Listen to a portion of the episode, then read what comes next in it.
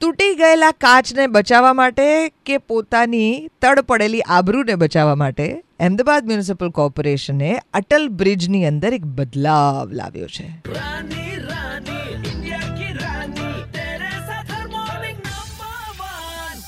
અજય એન્જિનિયરિંગ્સે સારા મટીરિયલના bill મૂક્યા પણ હાટકેશ્વર બ્રિજમાં હલકી સામગ્રી વાપરી પાંત્રીસ કરોડ રૂપિયા સેરવી લીધા. એટલા માટે આખે આખો બ્રિજ હવે ફરીથી બનાવવા માટે એ લોકોને પનિશમેન્ટ તરીકે સોંપાયો છે અને બધો ખર્ચો એમણે ઉપાડવાનો. હજી તો આ વાત ચાલી રહી છે અમદાવાદની અંદર, ત્યારે જ પેરેલલી અટલ બ્રિજની ઉપર જ્યાં ચુમ્મોતેર કરોડ રૂપિયાનો ખર્ચો કરવામાં આવ્યો છે. હજી તો સાત જ મહિના થયા છે બ્રિજ બન્યાને અને એક કાચ તો તૂટ્યો. હવે એ કાચની ઉપરથી કોઈ ચાલે, પડે, દુર્ઘટના બને એવા કોઈ પણ ભયસ્થાન અત્યારે એએમસીને પોસાય એમ નથી. એટલે કર્યું છે શું? જેટલા પણ કાચ લગાડવામાં આવ્યા છે અટલ બ્રિજ પર, એ બધાની આસપાસ હવે ગ્રીલ લગાડી દેવામાં આવી છે. આપણે બાલ્કનીમાં ઊભા હોઈએ તો કેવી ગ્રીલ હોય?